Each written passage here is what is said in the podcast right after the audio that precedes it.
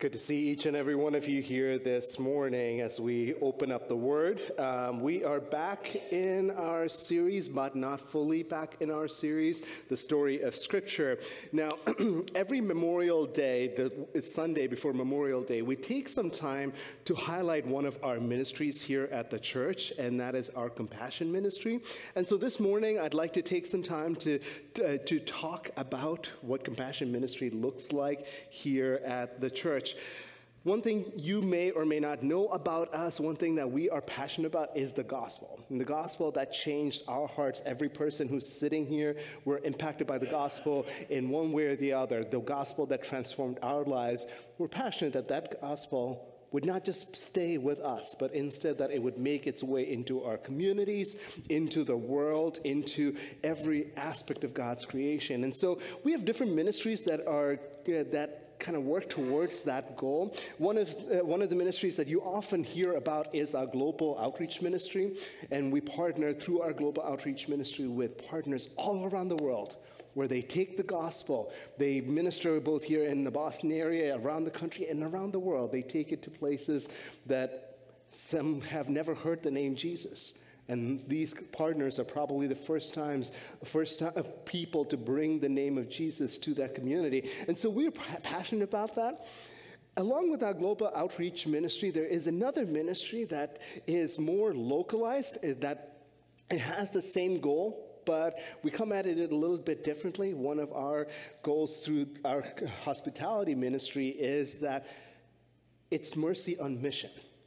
And by that we mean we seek to reflect the compassionate heart of God to the poor, overlooked, and oppressed people in our local communities, people who live amongst us, people who have experienced some of the lows in life, people who have experienced some of the hardships that some of us in this room have. And if you look back at your own story, there was a time where someone brought hope and someone brought joy and someone brought the gospel to you. And our goal is that we're able to take that to our communities, especially to those who are hurting and those who are in need of it. And so we, we have different uh, partnerships with, with uh, local organizations, and I will go over that in a little bit. But I wanted to take this moment to, within our story of Scripture, we're taking a break from um, uh, last week we talked about the Acts, the book of Acts, the book of history in the New Testament, and the Holy Spirit that came upon the church and the Holy Spirit that came with a mission to send the church out, to send people out into every corner of the world. And next week, we'll get back into the, uh, the epistles or the letters, and we're going to be talking about that in a little bit. But for today, I want to take a moment to consider this question What happens when someone you're in a relationship with, or in a partnership with, or in some sort of an interaction with, they don't keep up their end of the agreement. How do you respond? Well, I personally have a love hate relationship with the particular restaurant in Woburn. Now, we've lived in Woburn, we lived in Woburn for five years before we moved uh, a couple of years or, or a year and a half ago. And during that time, we've been to this restaurant maybe a dozen times or so. We love this place. Okay, so let me, let me qualify. I love the food. I hate the service. Any one of you relate? right? The food just keeps drawing us back. We want the food, or I want the food, and Jen just judges me for getting that food. Um, but every time I go, as a matter of fact, in the few uh, times that I've been there, I can think of only one time where they got it perfect. The rest of the time, one thing or the other is, is wrong. And so I go in there every time with high hope, saying, This is the time. This is the time. And my goal is go in there. I don't want to have an angry conversation. I don't want to have, I don't want them to fix my food. I don't want anything. All I want to do is just go in, grab my food, and leave. Just go home and enjoy it. That's it. And so my goal is as less interactions with people, that's the best, right? So I figured out they had online ordering.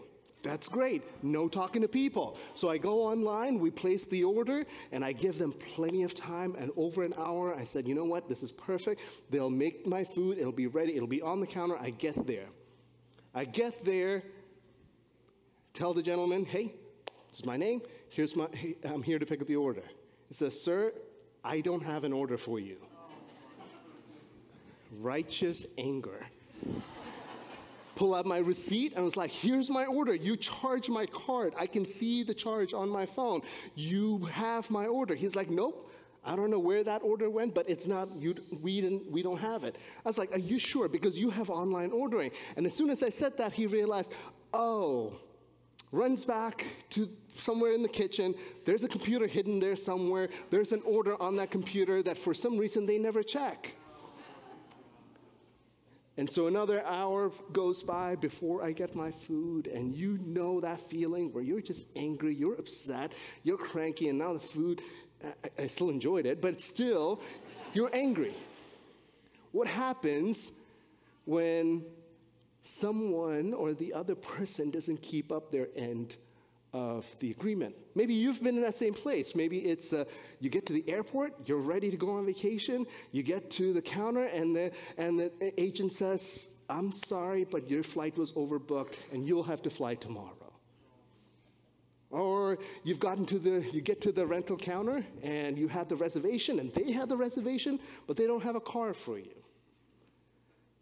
We know that feeling. We know that frustration. We know that anger that comes with it. Maybe it's a promise that someone made to you. Maybe it's a, it's a, it's a marriage vow or whatever it may be.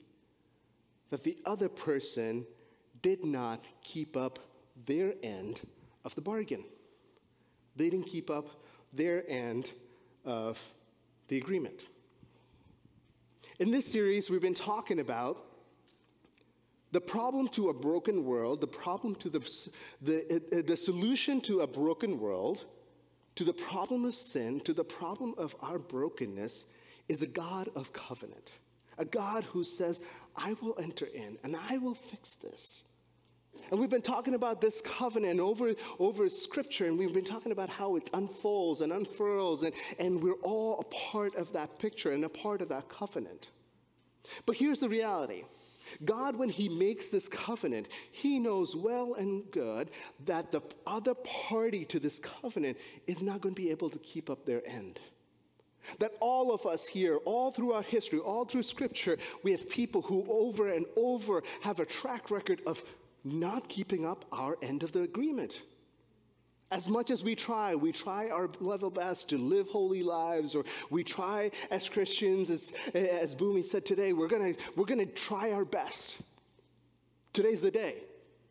Not gonna say that lie, not gonna say the, not gonna uh, have that thought, not gonna see that thing, not gonna do the thing that causes us to sin. We're not gonna do any of that.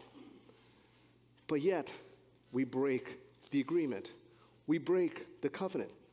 So the question in this moment, in this today, I'd like for us to consider is this How does God deal with the broken covenant? How does God respond to his people when they break the covenant? And here's the answer simply this when you break God's covenant, God offers you compassion. When you break God's covenant, God offers compassion. Well, let's jump into the book of Exodus. If you have your Bibles, go ahead and pull them out. We're in the book of Exodus, chapter 34. Um, if you don't have a Bible, there's one in the seat rack in front of you. Please, it's our gift to you. If you don't have a Bible, keep it. But before we get there, let, let me set up the story a little bit. Here's where we are in the story of Exodus. The people of Israel the people, the descendants of Abraham and Isaac and Jacob, all of these descendants, they've been living in, in Egypt for a while now. Things have changed, the political climate has changed, and now suddenly they are slaves in the land they call home. And they've been crying out to God, saying, God, rescue us, take us out of here. God hears their cry, sends them a rescuer, sends them a, a, a, someone to come and usher them out of Egypt. Moses comes into the picture. Moses gets them out of Egypt. They're in the wilderness, they're navigating the wilderness. And it's there that we talked about the Mosaic covenant a few weeks ago that God makes this covenant with his people. And in that covenant, he says, Here are the promises, here are the laws, here are the, here here's what I have for you. If you follow it, it's a blessing. If you go against it, it's a curse. You choose.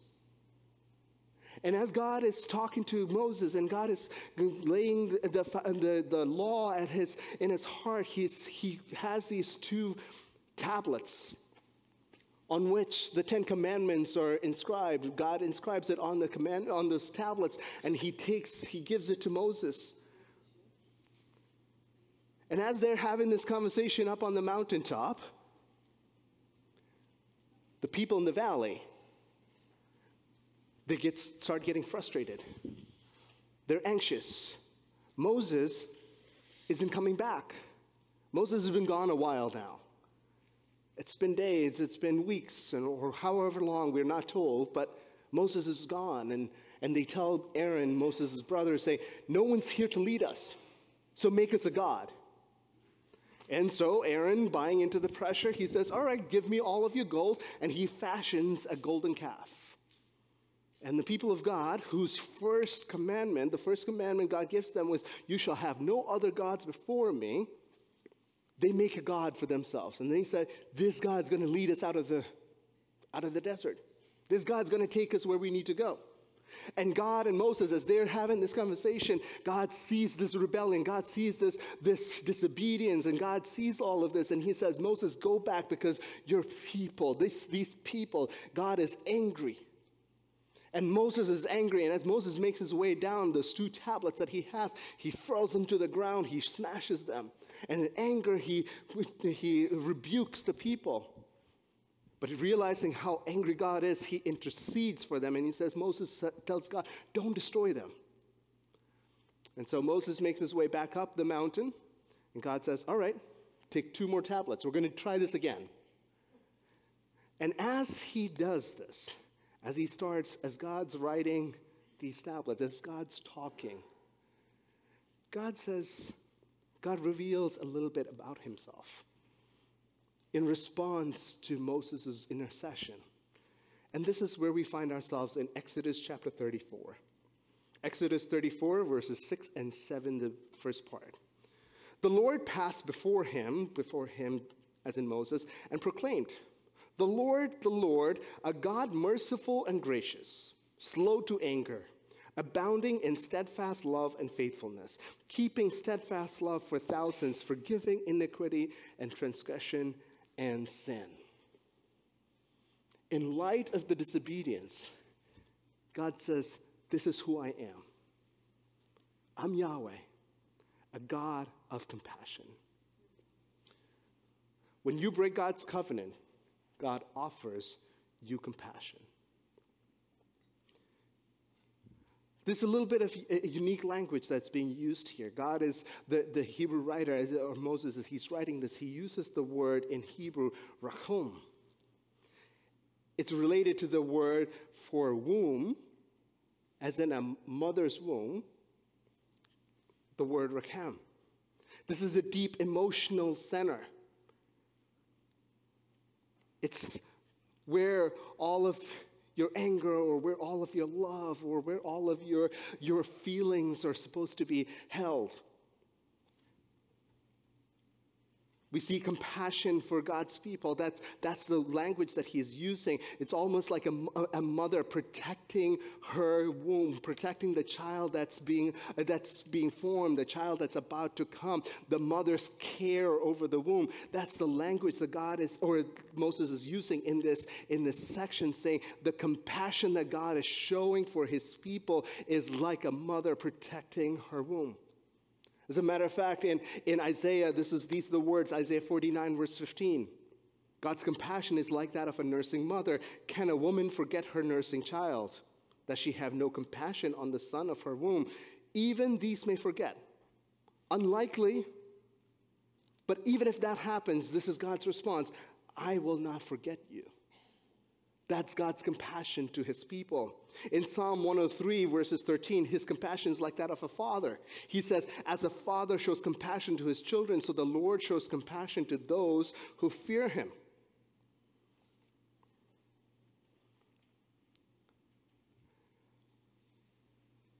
I wonder how many of us have seen these commercials on TV, the commercials that tell us, hey, there's, there's a child somewhere in the country who needs your help.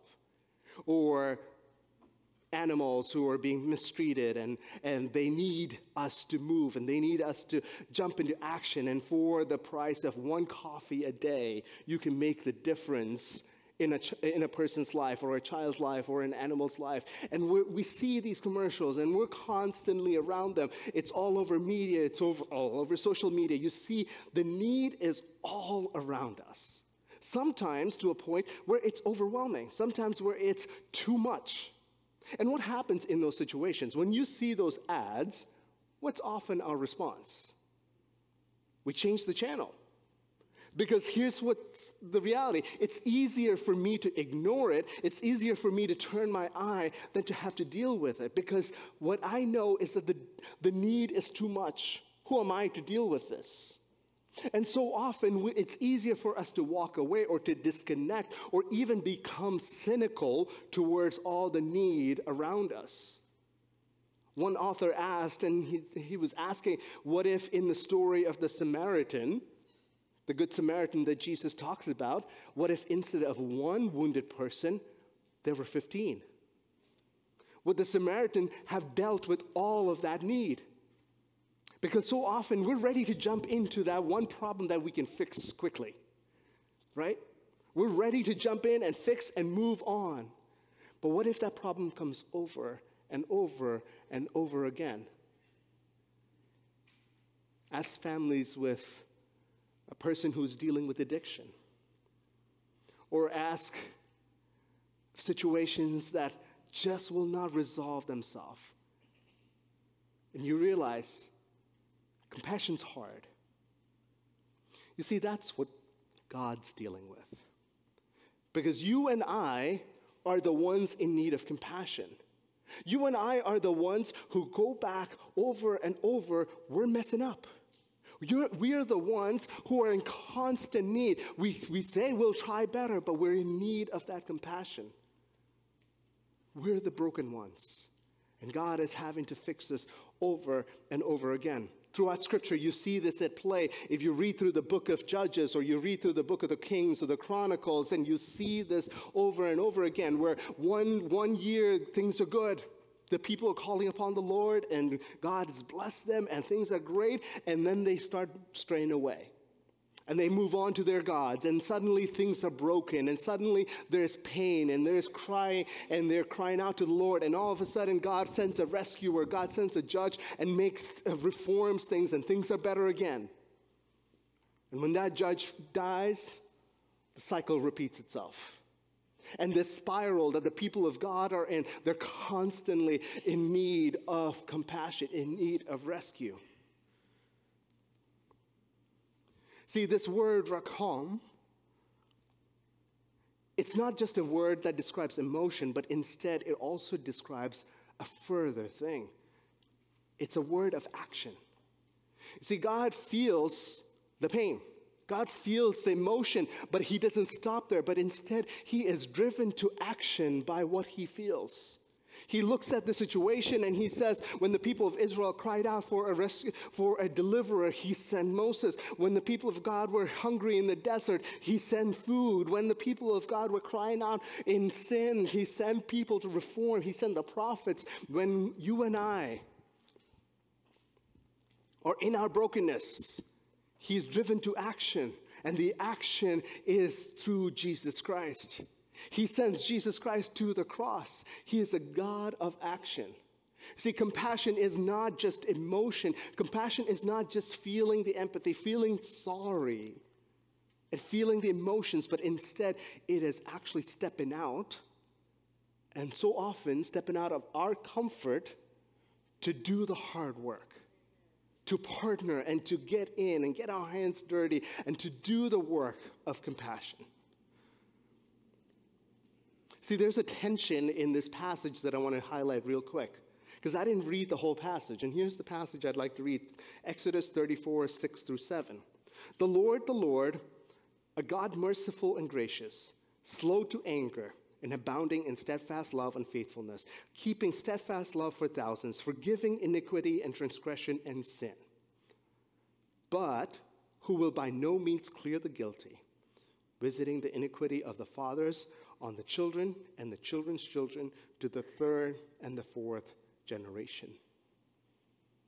Do you see the tension here? A God who is compassionate, yes, but a God who also judges. A God who offers love, but doesn't just let go of the sin.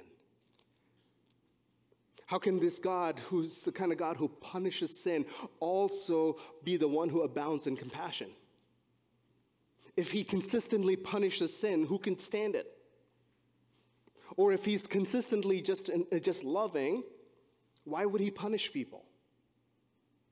God's grace and compassion on one hand, but his wrath and punishment on the other. Yes, he's compassionate and gracious, full of faithfulness and love, and yet he is too righteous to overlook the wickedness, the rebellion, and sin. When you break God's covenant, God offers compassion. God forgives those who cry out. This does not mean that He doesn't allow for consequences. God balances justice and mercy. This tension is held all throughout the, the, uh, the scriptures and is resolved in Jesus. There you see the picture of compassion and justice in the cross. God is angry at sin, but he is also compassionate. He demands payment for sin, but he provides it. Jesus' death on the cross satisfies both God's judgment and his compassion, his righteous standard of holiness and his showering of loving kindness. In Christ, the sin that you and I commit, there's a price to be paid. In Christ, that price is paid. That's what he offers us. John declares in 1 John 1 9 that if we confess our sins, he is faithful and just to forgive our sins and to cleanse us from all unrighteousness. The story of Scripture is God with us so that we can be with him. The only way this is going to happen is through covenant, but the covenant is, stands on the framework of compassion. The legs on which covenant stands is compassion because compa- covenant does not work unless God sees us through the eyes of compassion. And that's what He is offering you and me. But they see there's a second part to it. Out of the God, out of the compassion that God shows us, you and I are to show that same compassion to others. The compassion you receive, you are to give. That's our call. You receive, you give. What you get is what you give. You don't hold back. Ephesians chapter 4, verses 32. Be kind and compassionate to one another, forgiving each other just as in Christ just as in Christ God forgave you. See, there's a key difference in how the world shows compassion and how a Christ follower shows compassion. It's, it's a trendy thing right now to be compassionate, to deal with the things that are the evils of society. We're always being, we're always being made aware of something that's wrong. We're being made aware of the brokenness in our society. We're being made aware of the things that should be, but they're not. And we're called to be a part of the movement that fixes it. Politically, or, or through our uh, activism, or through whatever the method is, we're all being called to say, be a part of the solution. But you see, the way the world comes at it is they give to receive. Because there's always a benefit. When I give, either I feel good about myself, or there's a benefit to me, I look better in the process, or as a, as a, a, company or as a business, there's a benefit financially. There is something that I get when I do this. But the Christ follower does it differently. Some give to receive, we receive to give. Did you catch that? Some give to receive we receive to give. What you have received, you give away. The ultimate example of forgiveness and rescue that comes through the act of compassion is found at the cross.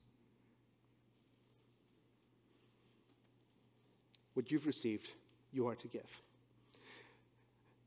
It's easy to be compassionate and to show compassion to people I love or to people I'm I'm passionate about or the things that I'm passionate about, but that's not what God's calling us to.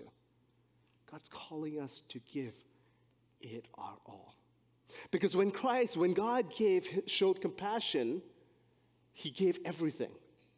He gave his son, did not hold back. And if we're going to show in kind, it demands our all. It demands our life. It demands that we step out of our comfort. It demands more than just a few dollars in the offering. It demands action. See, the goal of our compassion ministry I mentioned a little while ago is that we seek to reflect the compassionate heart of God, the heart of God that we've experienced to the people around us, to the poor, the poverty stricken, the overlooked, the oppressed. And one way we do that here at the church is to partner with organizations that are already doing that. God's called people, God's set people, and God's entrusted them with a ministry to reach into, the, into these places. And as much as we'd like to, we can't be everywhere at all times, but we can partner with people who are already doing it. And a few partners are Amira, New Life Home, We've done events like Compassion Without Compromise. Another uh, uh, partner that we're looking at is the Boston Center for Pregnancy Choices and organizations like this. But today, this morning, we have a few minutes, and I want I want us to listen to one of our partners. And George and Grace Rosado, Grace is here uh, this morning. George and Grace Rosado founded New Life Home. New Life Home is a residential recovery program for women. But what's unique about New Life Home is that the women, as they're going through their recovery, they're able to bring their children along. And that's unique because a lot of times people going through recovery have to make that choice of what do they do with their children. Because they're already in the worst place possible. And having to make this further choice is a hardship, and it's, it's terrifying. But Grace and George, they started this, and um, just earlier in the year, was it February this last year or 2023? Uh, they shared at Brooklyn Tabernacle. They shared a little bit about their ministry. And so we're going to watch a clip about both Grace sharing and also Alexis. And I want you to pay attention to Alexis' story and to see the theme of God's compassion through her life. Let's watch. Lord, heal lives step by step, that first smile, that first day, that, that you see something happening in their heart and God is beginning to change and renew and restore. And that's what it's all about. That's what God does. And He's a restorer of life. Um, there's so many here in this front row that they can share their testimonies and powerful what God has done and continues to do. And I'm so grateful to the Lord for calling me, for allowing me t- to have just a little part in their lives, just to be able to reach out in the name of the Lord and His love. And, and just love on them and teach them and train them up in the things of the Lord and see them go on and become mothers and go to school and achieve. That's the greatest joy is seeing lives changed by God's power. And I'm so thankful for this opportunity. Lastly, tonight, I, I think I'm going to have Alexis come. Alexis, um, she has um, quite a testimony, but her husband is here. Steve, why don't you stand tonight? We're so thankful that Steve came with us tonight, too. Um, the first time I met Steve, he doesn't know this, but um, they were not together. And, and Alexis, come on over here. Alexis was in the program. And um, her son was not with her at the time and she was going through the process and God was changing her heart and life and then it got to a point where Steve was going to allow her to have a visit with her son. And I remember him coming to the house and I watched him and I and I said to the staff, he still loves her. you could see that he still loved her. And I said, one day, God is going to work a miracle.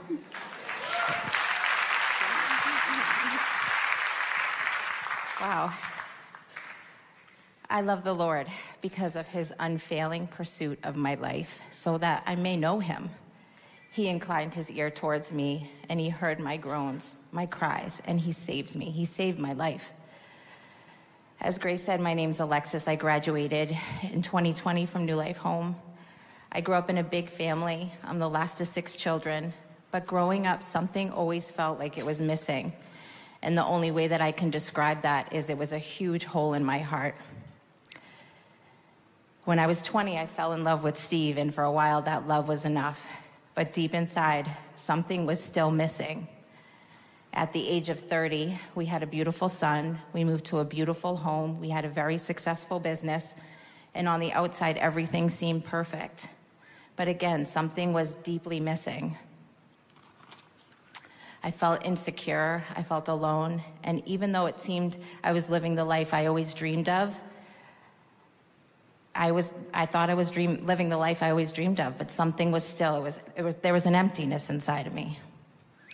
Shortly before I became pregnant, I started having severe back pain and I needed surgery.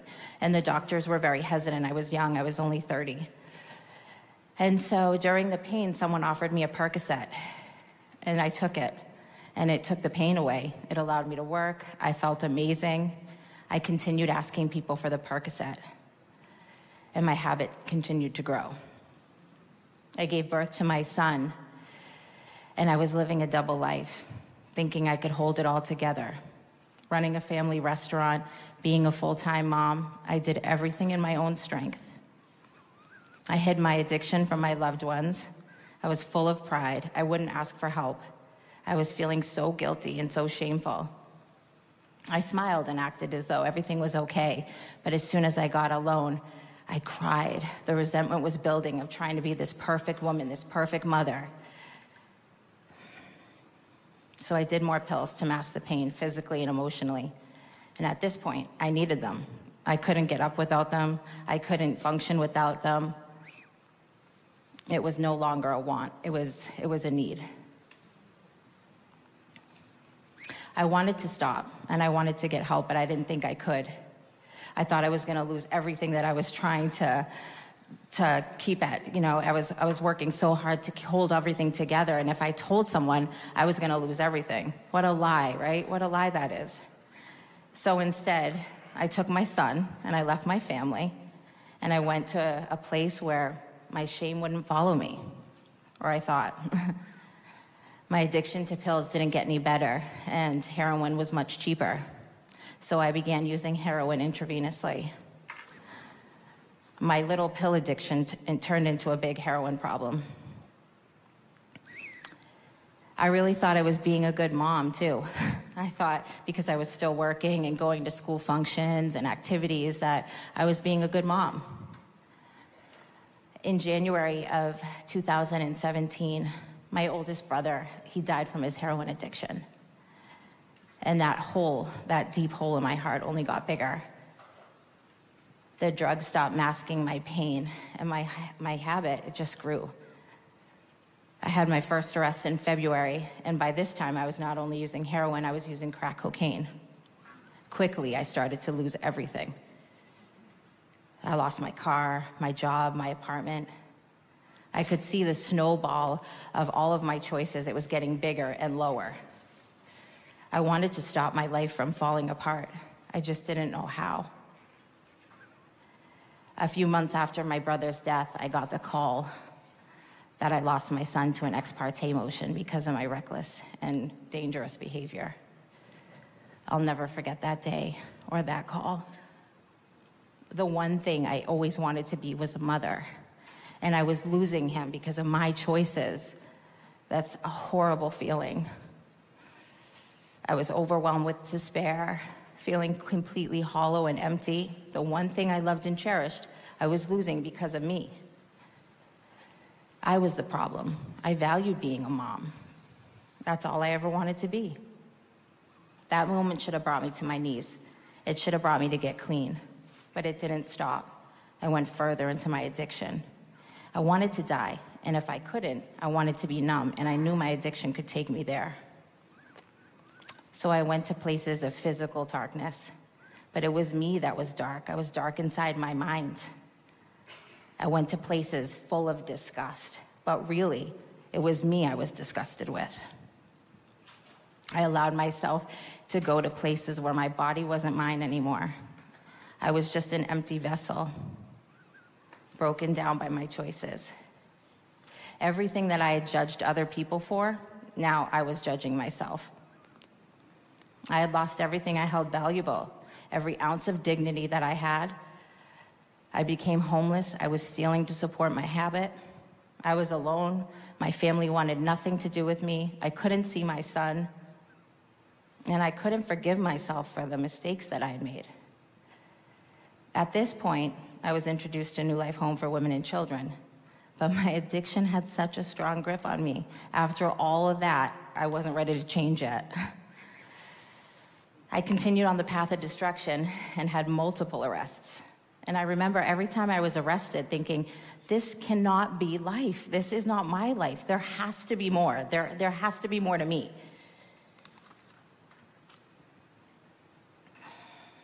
I couldn't understand why I was still alive and everything around me was death. In August of 2018, I, I had a probation check in. And I knew I had to do a drug test, and I knew if I failed, which I was going to, I was going to end up in jail. I wrestled should I go? Should I not go? I waited to the very last moment, and I went in. I smoked my last cigarette. I walked in, and there was this older gentleman sitting there. I had never seen him before. He was dressed nice. He was the only person in the waiting room.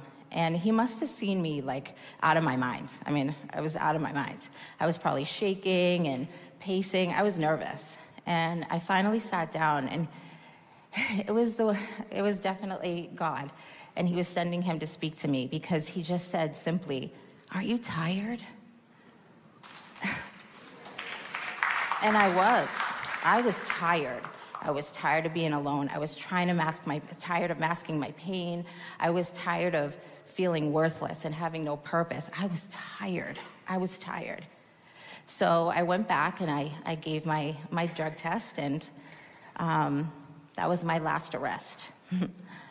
um, and when I came from that waiting room, the man was gone. I mean, it was definitely a messenger from the Lord because he was gone. Um, so I went into jail the last time, and I was sick, detoxing, and I finally surrendered. I finally was ready to, to face the mistakes that I had made and, and the pain that I caused my son, the abandonment that he must have felt, that I chose drugs over him. That's a horrible pain that, that doesn't go away, but the Lord heals.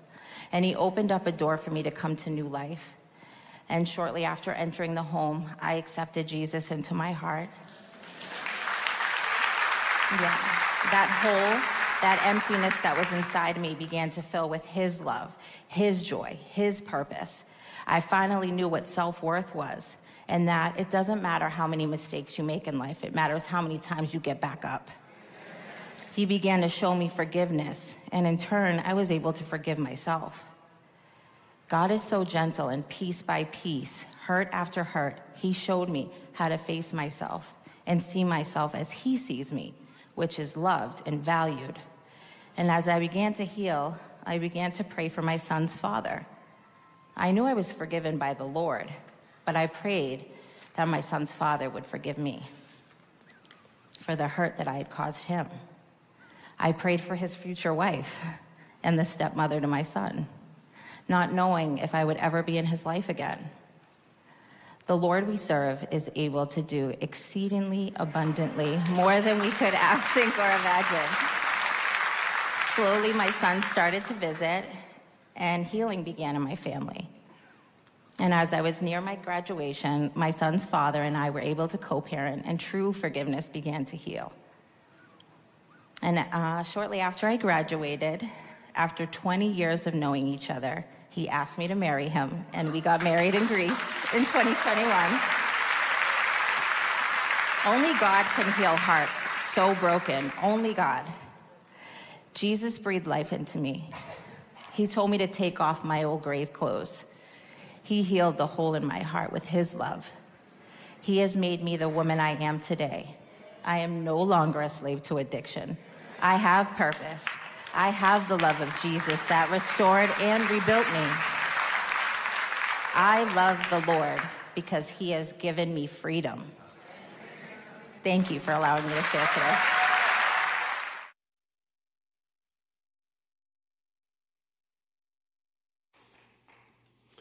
When we break God's covenant, he offers us compassion. Alexis's story is a story of God's compassion. God finding and restoring. And God using people like Grace and George and New Life Home to bring about that compassion. This morning, I don't know where you are and how you feel and how, what state you're in. Maybe you were the one feeling broken. Maybe you're the one feeling the shame. Maybe you're the one feeling that you, you wish you could feel how she does. And my prayer for you this morning is that you would feel God, you would experience God's compassion, that it would take hold of you, that it would bring about the restoration that you so long for. For those of us who have experienced God's compassion, my prayer is that we would be agents of God's compassion to the world, that we would go some of us, some of you are called to the hard situations, to take steps of faith, to bring hope and bring joy to those around you. But our prayer this morning is that you would take those steps.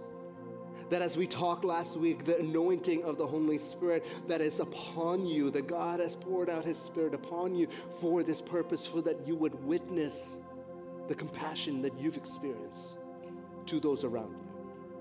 So, my prayer is that you would go. When we break covenant, He offers us compassion. And the compassion that you and I receive is the compassion you and I give. Would you pray with me? Father, we pray that your Spirit would do your work in us. Thank you, God, for the compassion we felt, we've experienced that has transformed our lives. And Lord, we pray that you would do your work in us so that we're able to go, be a part of your work. Lord, we thank you for people like Grace and George. Lord, especially we have lift up George today. Pray for healing. Pray for strength as he recovers at home. Pray for grace as she cares for George. And we pray that your grace would be upon them as they lead these these wonderful women and their families towards hope and joy. But we thank you for the work that you have ahead of us. Help us to be faithful to that work. In Jesus' name we pray.